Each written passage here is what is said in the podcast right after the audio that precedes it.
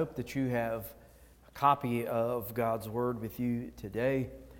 If uh, you do, turn to Acts chapter 8. And our examination today will be from verses 26 through verse 40 with a sermon that I have entitled Becoming a Helpful Guide. Becoming a Helpful Guide, and how you and I, as Pastor Jason prayed just a little while ago that we are all called to missions in some way, shape, or form, and it might look different for everybody, but we are called to the same mission together, and that is to make much of Jesus. And how are we to become a helpful and faithful guide in the gospel? Even in all of our many deficits as human beings who struggle with the fallen nature and the struggle between the spirit and the flesh, how are we to become disciples who will also become a helpful guide and witness for others in this world? We pick back up in this journey in the book of Acts, and so far it's been a wonderful reminder of the providential hand of the Lord to protect and to guide his people. If you have ever seen the providential, providing, and protecting hand of the Lord, let me hear you say amen. Today, I want to spend some time speaking to you about how the Lord prepares us for the task at hand. And each and every one of us has a task, a ministry, responsibility. Today's sermon, as I mentioned, is entitled Becoming a Helpful Guide. And over the years, I believe that a follower of Jesus Christ must be able to look back into their life and to reflect on their life and to see the Lord's hand where He has brought you from and where He has brought you to.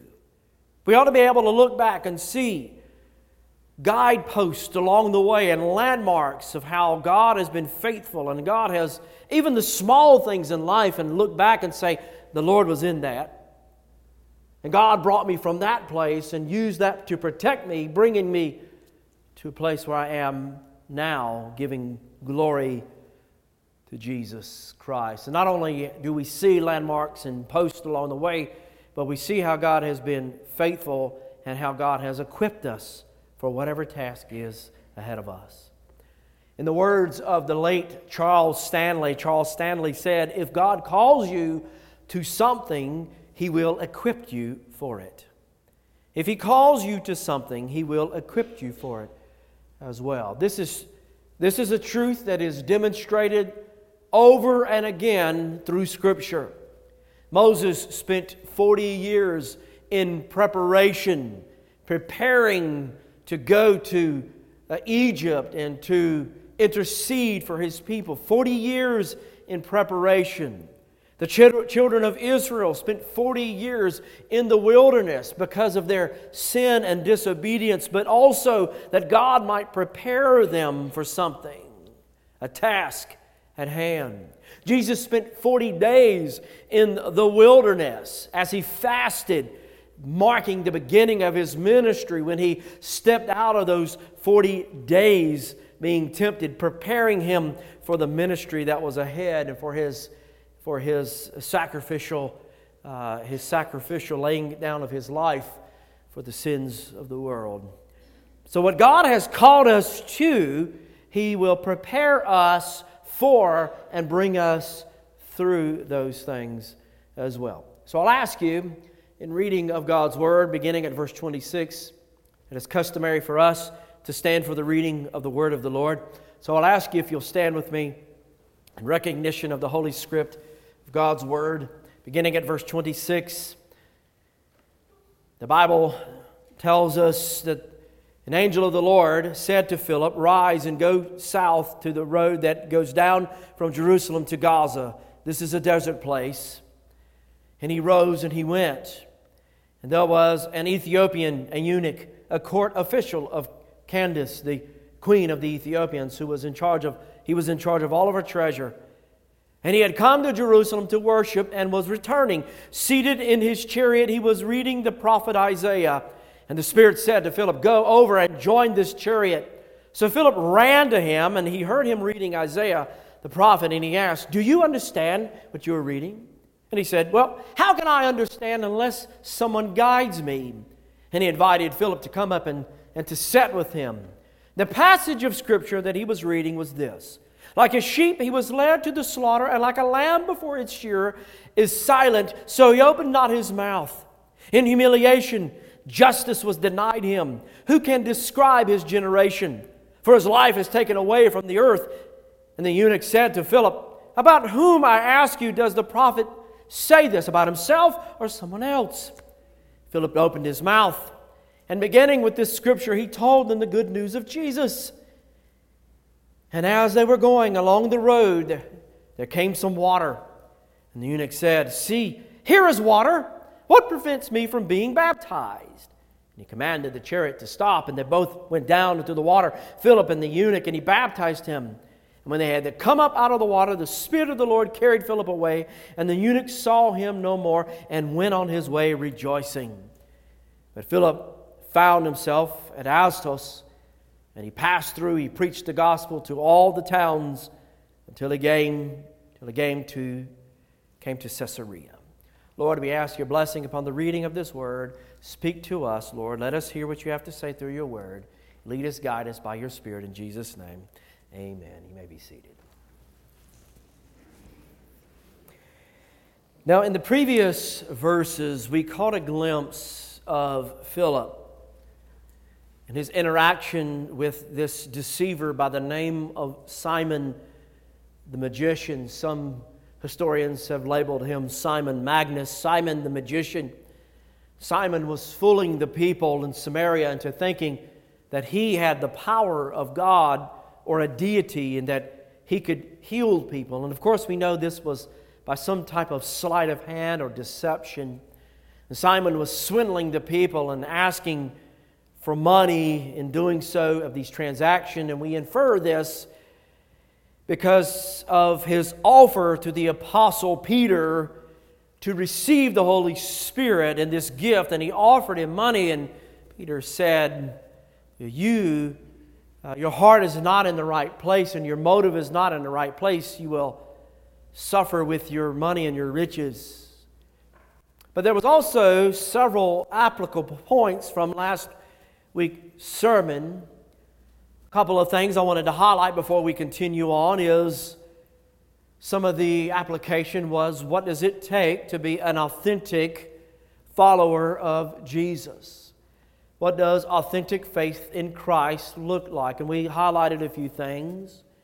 We highlighted the fact that the power of God cannot be bought. Your salvation cannot be bought. You cannot give enough for the Lord to forgive you as a of a sinner. It is the blood that has bought us from our sin and the sacrifice of Christ, and not our own offering of money or any penance that we try to give to God on our own. And then how sometimes we are also like Simon in that we offer a false hope to people by our negligence to speak up for the cause of Christ.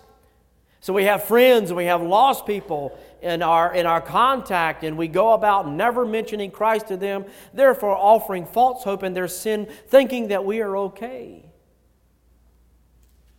Simon is rebuked and he is challenged to repent by the Apostle Peter. And, and now Philip will receive these further instructions from the messenger and will be assigned his next, his next destination A couple of things I want to bring out today in this text as we begin in verse 26. And I've mentioned it earlier is that God will prepare you for the work. God will prepare you for whatever the work it is that you have ahead of you. Some say that God does not use skills or talents, but I beg to differ. God will use your skill, God will use your talents for the glory of the kingdom if we will be obedient to Him. It never ceases to amaze me how God calls people to ministry or the task and then supplies them with the tools to carry on in that. And I'm thankful that I did not have to go into ministry alone, and I'm sure that there are other folks who thank the Lord that God doesn't leave us alone when He calls us to something. Not only does God supply the needs, but I am so grateful that God sends people by our side to help us in that journey. That's why it's so important when we read Hebrews chapter 10, verse 24 and 25, that it tells us not to neglect the assembling together because we need one another. We need one another to walk in this life together with. So God sends people in this journey with us. We are not lone ranger Christians. God has called us together to be on mission for Him. The angel of the Lord said to Philip, Rise, go south, head to Gaza. You're going to go down this road to Jerusalem. Then he said, This is a desert place. Can mean a couple different things there a physical desert, dry place, but it also could imply a spiritual dryness as well. So there's a double application here. It could be uh, a physical place of dryness, yes, but a spiritual dryness as well. And so you might be reading this, and your first question might be first question might be raised okay, well, who is this angel of the Lord? Who is this angel of, of the Lord? He is, well, the angel of the Lord. we are not told because it is not pertinent to the story, other than this angel was a direct messenger from God, sent by God to Philip to, to move him along his way. And the place that he was sent was down south towards Gaza on the road from Jerusalem down down south of Gaza. Now, here's a map of ancient, the ancient uh, region that uh, we would call Gaza. Some might call it the Gaza Strip today, and you might be able to see that. You may not be able to see that. But down over to the west would be Gaza. And so this is where the Lord was sending. This is where the Lord was sending Philip. Now, Philip is not going to Ethiopia, but as we, we have already read in the text, he's going to meet an Ethiopian who was uh, who was at Jerusalem. He was worshiping at Jerusalem, and more than likely is probably heading back to his homeland. And by the way, this is not modern day Ethiopia. It is referred in the Old Testament Hebrew as Cush, uh, C U S H, and he was heading back down, more than likely back to his hometown. Pop- population that is described both by historians and both by the Word of God as people who had smooth and dark skin. Certainly not a Hebrew by any means, certainly didn't look like Philip or anyone else who might be a worshiper there at Jerusalem. But God is not concerned with the pigmentation of the skin, He is worried about the soul of man. He is not worried about the skin tone, but, but the spirit and whether or not that person knows the Lord or not. And so he sends Philip to meet this man down towards Gaza. The Bible tells us in verse 27 that he rose and he went. There was an Ethiopian called a eunuch down um, towards the court of Candace, queen of the Ethiopians. He had charge of all the treasure, and he came to Jerusalem to, to worship. In case we have forgotten, the Lord is sending his people to Jerusalem. He is sending his people to Samaria. He is sending his people to Judea and then towards the end of the earth. And we've already disclosed that Acts chapter 1 and verse 8 is the outline of the book of Acts. They are to go to Jerusalem, Samaria, Judea, to the end of the earth. And this interaction with this Ethiopian is a foreshadowing of the end of the earth. It is a foreshadowing. This is the ultimate goal is to reach the end of the earth. Now, the name of this Ethiopian is not shared with the worshiper and the reader, other than he was a eunuch from Ethiopia. And whether or not this man went through the process of castration uh, to gain the title of eunuch, it is not pertinent to the narrative. And here's why because the term eunuch is interchanged with somebody who is trustworthy. It is interchange in this point that he is a treasurer, some type of dignitary. And sometimes a eunuch is also described as a person who is a prince or a dignitary. Now, to say that this eunuch in this case was a treasurer was to say that he was trustworthy and that he was loyal to the queen of Ethiopia and oversaw, oversaw the treasurer, and so he was an important figure there. Nevertheless, Luke records that this man came to Jerusalem to worship. No doubt while he was in Jerusalem, somehow there was the reading of the scroll, which is prominent in worship. Anytime a person stands to proclaim God Almighty, anytime a person stands to proclaim, Thus saith the Lord, there needs to be the reading of the word of the Lord. Amen?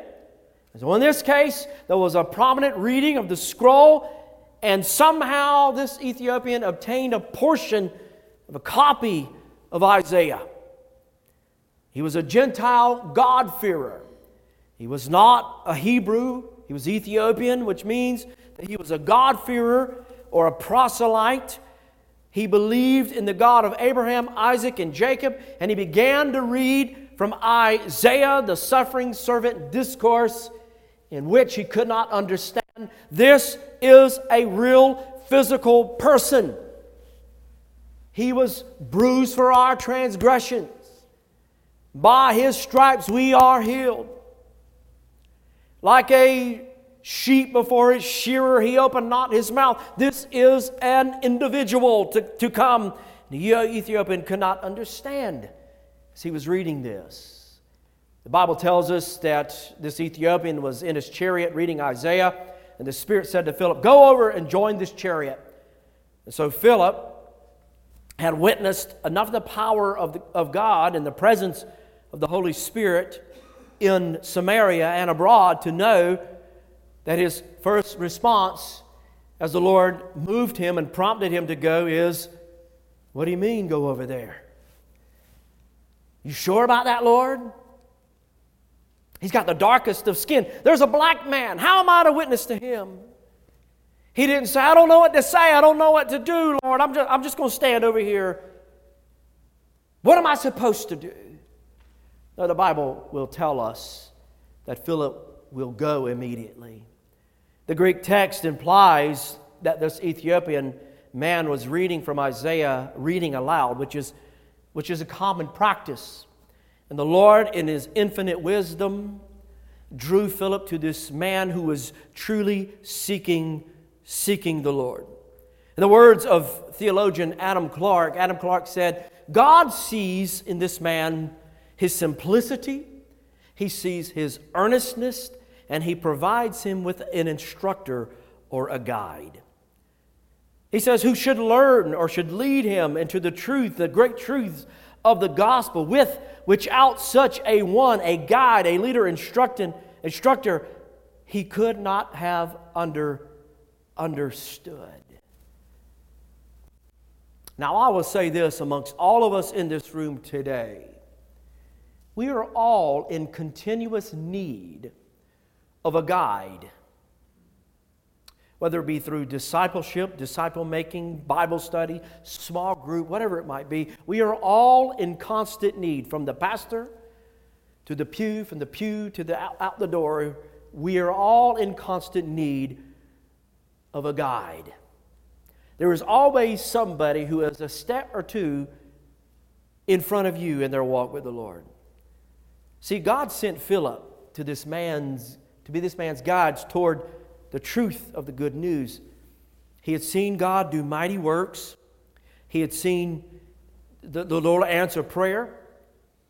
He knew Jesus is the answer that this man is, is seeking. The Lord had prepared Philip for a time such as this, and each and every one of us have a task, a mission before us. Some are called to servanthood, some of us are called to serve as a deacon. Some of us are called to hospitality. Some of us are called to teach. Some of us are called to preach. Some of us are called to work in the nursery. Some of us are called to serve meals. Some of us are called to serve a glass of water to those who are thirsty. But whatever it is, the Lord has called us to make much of Jesus wherever He has called us to, to a world that is lost and undone, and what God has called you to and towards, He will prepare you for that work.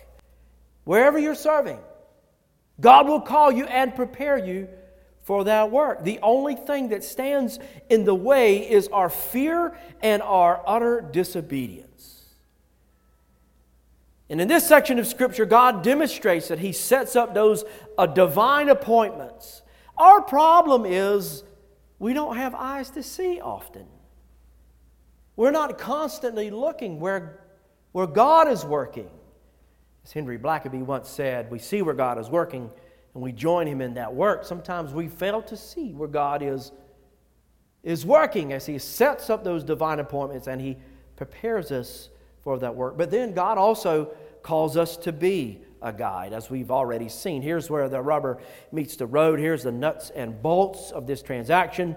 God calls us to be a guide, and we are a guide to someone. The Bible tells us that Philip ran to him. He didn't question God, he didn't, he didn't hesitate. He went and he, and he asked the man who was reading Isaiah, Do you understand what you're reading? Do you understand this? And he said, Well, how can I unless somebody guides me? And he invited Philip to come up and to sit with him in his chariot. I want you to notice that the Bible says that Philip ran to him.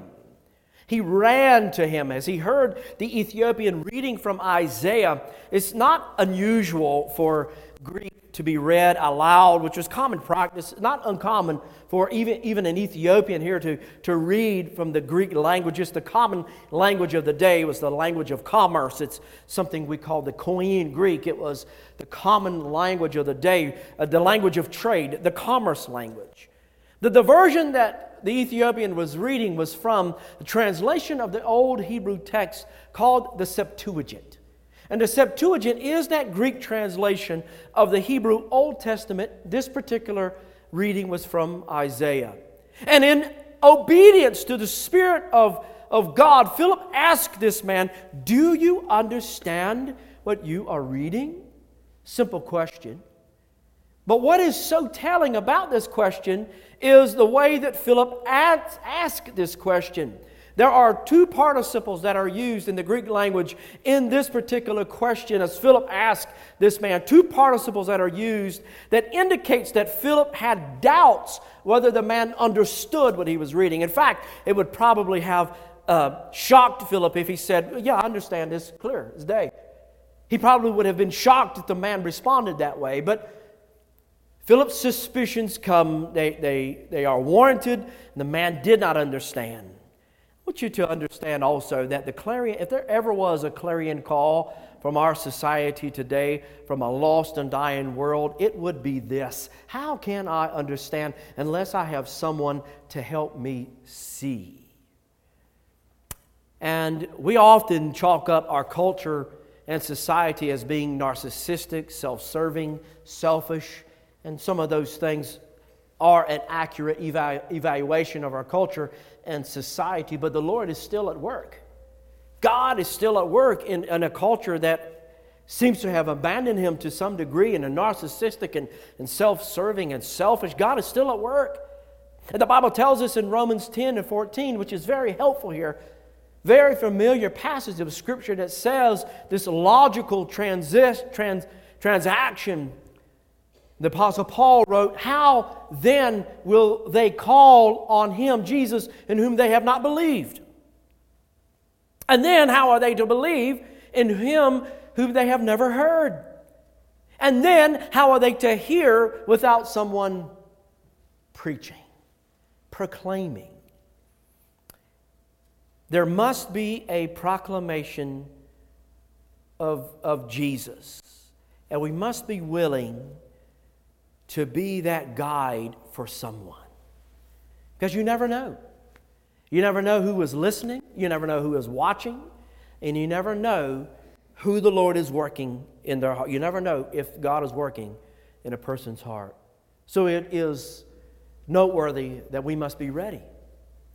As I'm reading and as I'm studying this narrative, I cannot help but think that sometimes the Lord uses us when we least expect it. I could give testimony to that. When I least expect it sometime. God, God shows up and God is at work, and sometimes I am in shock and awe of how God is working, even in spite of my own negligence and my failure to see And so I've learned over the years it's in my best interest and it's our best interest to be ready at all times.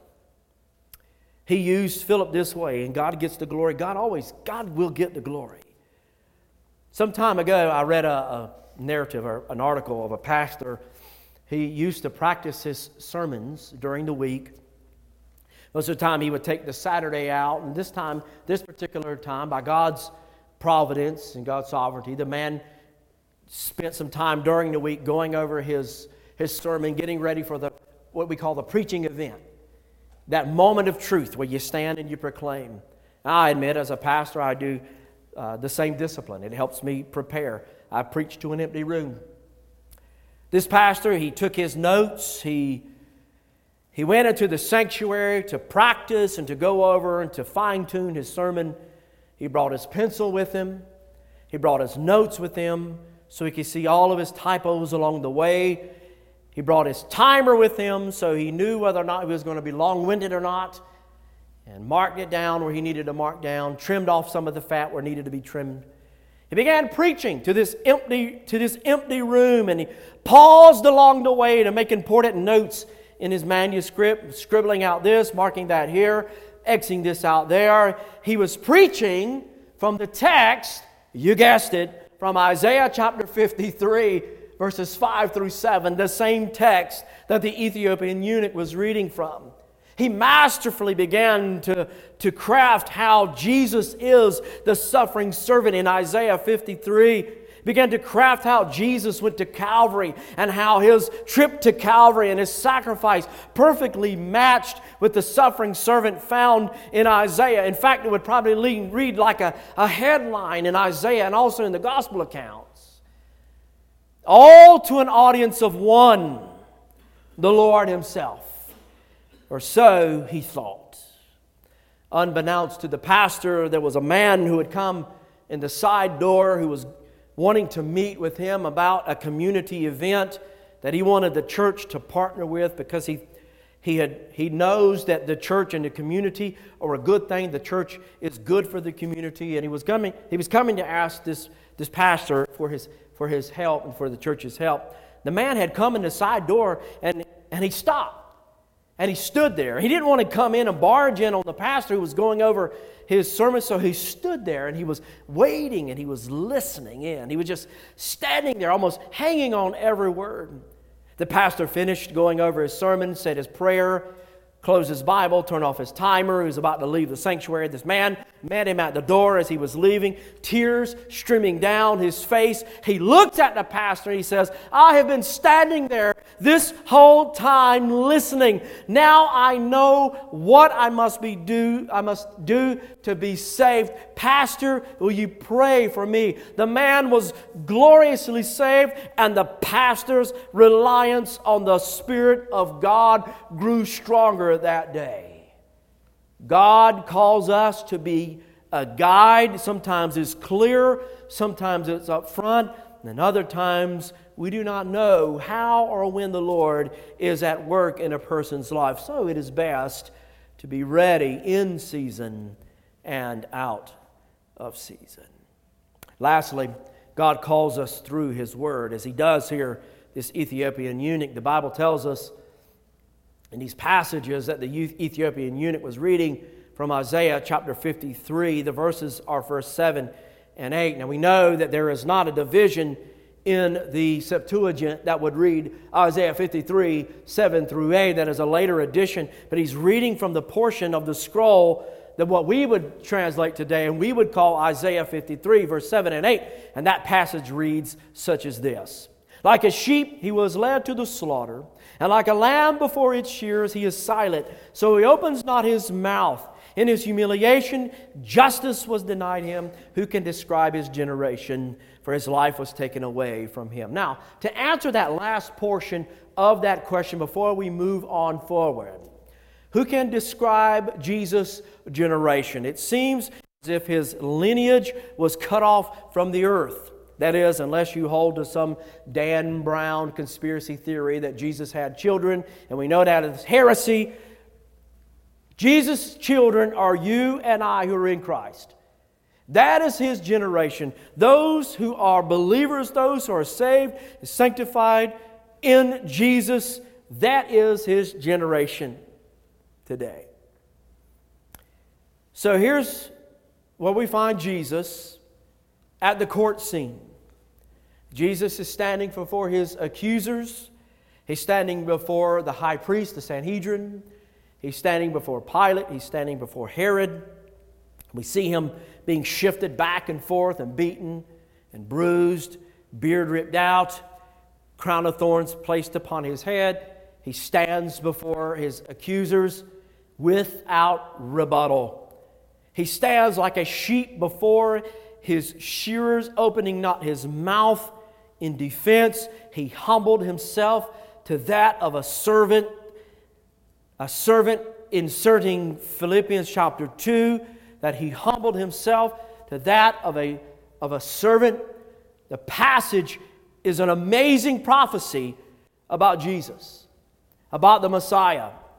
And I must say this that nothing in the Bible compares to the messianic prophecies found in Scripture about Jesus. Nothing compares to the coming of our Lord Jesus to this world for the forgiveness of sin. People will spend their lifetime in ministry consuming themselves with what we call eschatology or end time prophecy and end time events. They'll put such an emphasis on the rapture and the pre tribulation rapture and, and the Antichrist and the mark of the beast and all of those things that they'll forget that there is a, as a, there is a more robust prophetic um, uh, verses in the Bible that speaks much less more to Jesus. There's a place and there's a study, uh, a place and time for a study of end time events, but the coming of Jesus as Messiah, I believe, outshines, outshines it all. Now, it is good to understand and to study eschatology and end time events. I believe it is helpful for us to have a robust theology and study of the Bible. I believe it is helpful to study those things. But the, the, but the messianic prophecies in the Old Testament are mind blowing. Mind blowing. Notice how the eunuch responds. Is this prophecy about himself, Isaiah, or is it about somebody else? And you want to talk about low hanging fruit? This is the perfect opportunity for Philip. Who better to answer this question than one who had just proclaimed Jesus to a whole village in Samaria and, and he was God's perfect person in that perfect situation. Low hanging fruit for a pastor might be somebody who says, How can I be saved, preacher? And low hanging fruit, well, what is this prophecy about? And and Philip at this time is the perfect person to do this. So he opened his mouth and began to proclaim, beginning with Isaiah 53, beginning with these verses. Uh, he began to proclaim to him from verse 7 and 8 about who this is, leading all the way up to the good news of Jesus. The good news that Jesus is the suffering servant in Isaiah, that Jesus went to the cross, that Jesus rose again. That is the good news of Jesus, that he come to set the captive free, I mean, you get a visual of this in Samaria where people were coming out of their homes and, and demons were being, uh, they were being liberated of these unclean spirits and people were being saved. You get a visualization of how Jesus came to set the captive free. And you'll notice that Luke says that he opened his mouth, there must be a proclamation. He began to proclaim to him the good news of Jesus. No doubt he had told the Ethiopian at the command of Jesus to go and make disciples and to be baptized in the name of the Father and the Son and the Holy Spirit, because you'll notice the Ethiopian's response to all this as he believed in Jesus. He said, There's some water. See, here is water. And what prevents me to be baptized here? So he believed first. He believed first. He trusted Jesus first.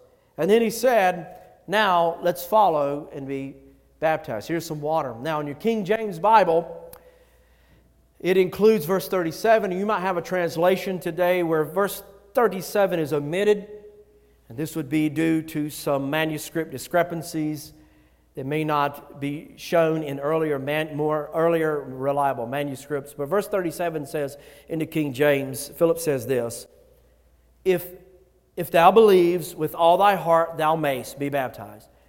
And he answered, he said, I believe that Jesus Christ is the Son of God. All that's true. That is true. You believe first with all thy heart, and then, and then follow through with the obedience of believers' baptism. He commanded the chariot to stop. They went down into the water. Philip and the eunuch, and he baptized him. They come up out of the water. The Spirit of the Lord carried Philip away, and the eunuch saw him no more, and he went away rejoicing. An amazing thing has just happened here. A miracle of miracles has just happened here. There is a miracle that is undeniable. And all of a sudden, yes, yes, here's a miracle. The Ethiopian eunuch was saved and followed in believers' baptism. And you thought I was going to say that Philip vanished in thin air. The miracle of miracles here is not the carrying away of Philip as if to sidetrack us from what God has done.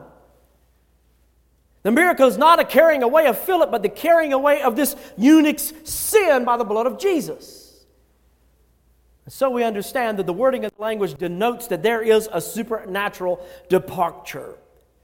The wording of the language gives us indication that this was indeed a supernatural and miraculous event. The Spirit of God transported Philip to another town to preach. This is not far fetched since the Lord was using the apostles in this time to show the miraculous hand of God and to testify that what they are preaching is true. Philip's task was finished. God had sent Philip at the right time in the right place to preach to this Ethiopian to be sure that as he sent Philip in the right place in the right time, he would send somebody as well to help disciple this Ethiopian. But to leave no doubt in this man's mind that this was a work of God alone, the Spirit carried away Philip supernaturally. That was the witness that this had been a work of God. Philip found himself in Azotus that he's passed through. He preached as he's going through the towns till he came to Caesarea. And we see that the Spirit had transported Philip up north. He was going to preach to some northerners, going up north. He found himself preaching along the way to Caesarea. Here's a map again of Azotus. You might be able to see that. There's where he went up from Gaza uh, up towards um, Azotus, and the Lord had transported Philip I can't explain it other than what we see in Scripture, other than the work of the Lord. I mean, here's the thing He didn't baptize him and then suddenly slip out of the water and go along his way. God has supernaturally translated uh, Philip from that place into Ashdod. He began preaching there. And we might not think much of this, but what the Lord has called us to, He's called us on mission. He has called us, He has sent us, and He has prepared us, just like He did with Philip. He has called, sent, and prepared us to preach and to be faithful, and to teach, and to lead, and to guide that Jesus is indeed Messiah. He has called us all to the same mission. We may proclaim it differently, we may proclaim it a little bit different, but He has called us all to this task. Sometimes this task and sometimes this mission will be to people who do not look like you and who do not look like me. It might be like the Ethiopian man. It might be different ethnicity altogether, different language altogether, and it may be different, but God has called us to make much of Jesus right where you are and then to go in other places where the Lord might call you to go. This is what makes the kingdom of Christ so beautiful. This is what makes the kingdom of Jesus so beautiful that we are all misfits. We are all broken. We are all sinners. And God has called us unto Himself, as broken as we might be. And as, as much of a misfit as we might be, the Lord has called us into Himself. And I'm so glad of that. And He's called us to Himself and He has called us on mission. So, number one, God will prepare you for the work. Whatever the Lord has for you, He will prepare you and lead you on that way. Secondly, He has called us all to be a guide, and that might be in the realm of discipling somebody or walking through the Word of God with somebody, a small group with somebody, being part of a small group, leading somebody to know and to hear the Word of the Lord. And that leads to the last point God calls us through His Word. I'm so grateful that the Lord prepares us for His work and doesn't leave us to sink or swim in our own devices and in our own power. Amen.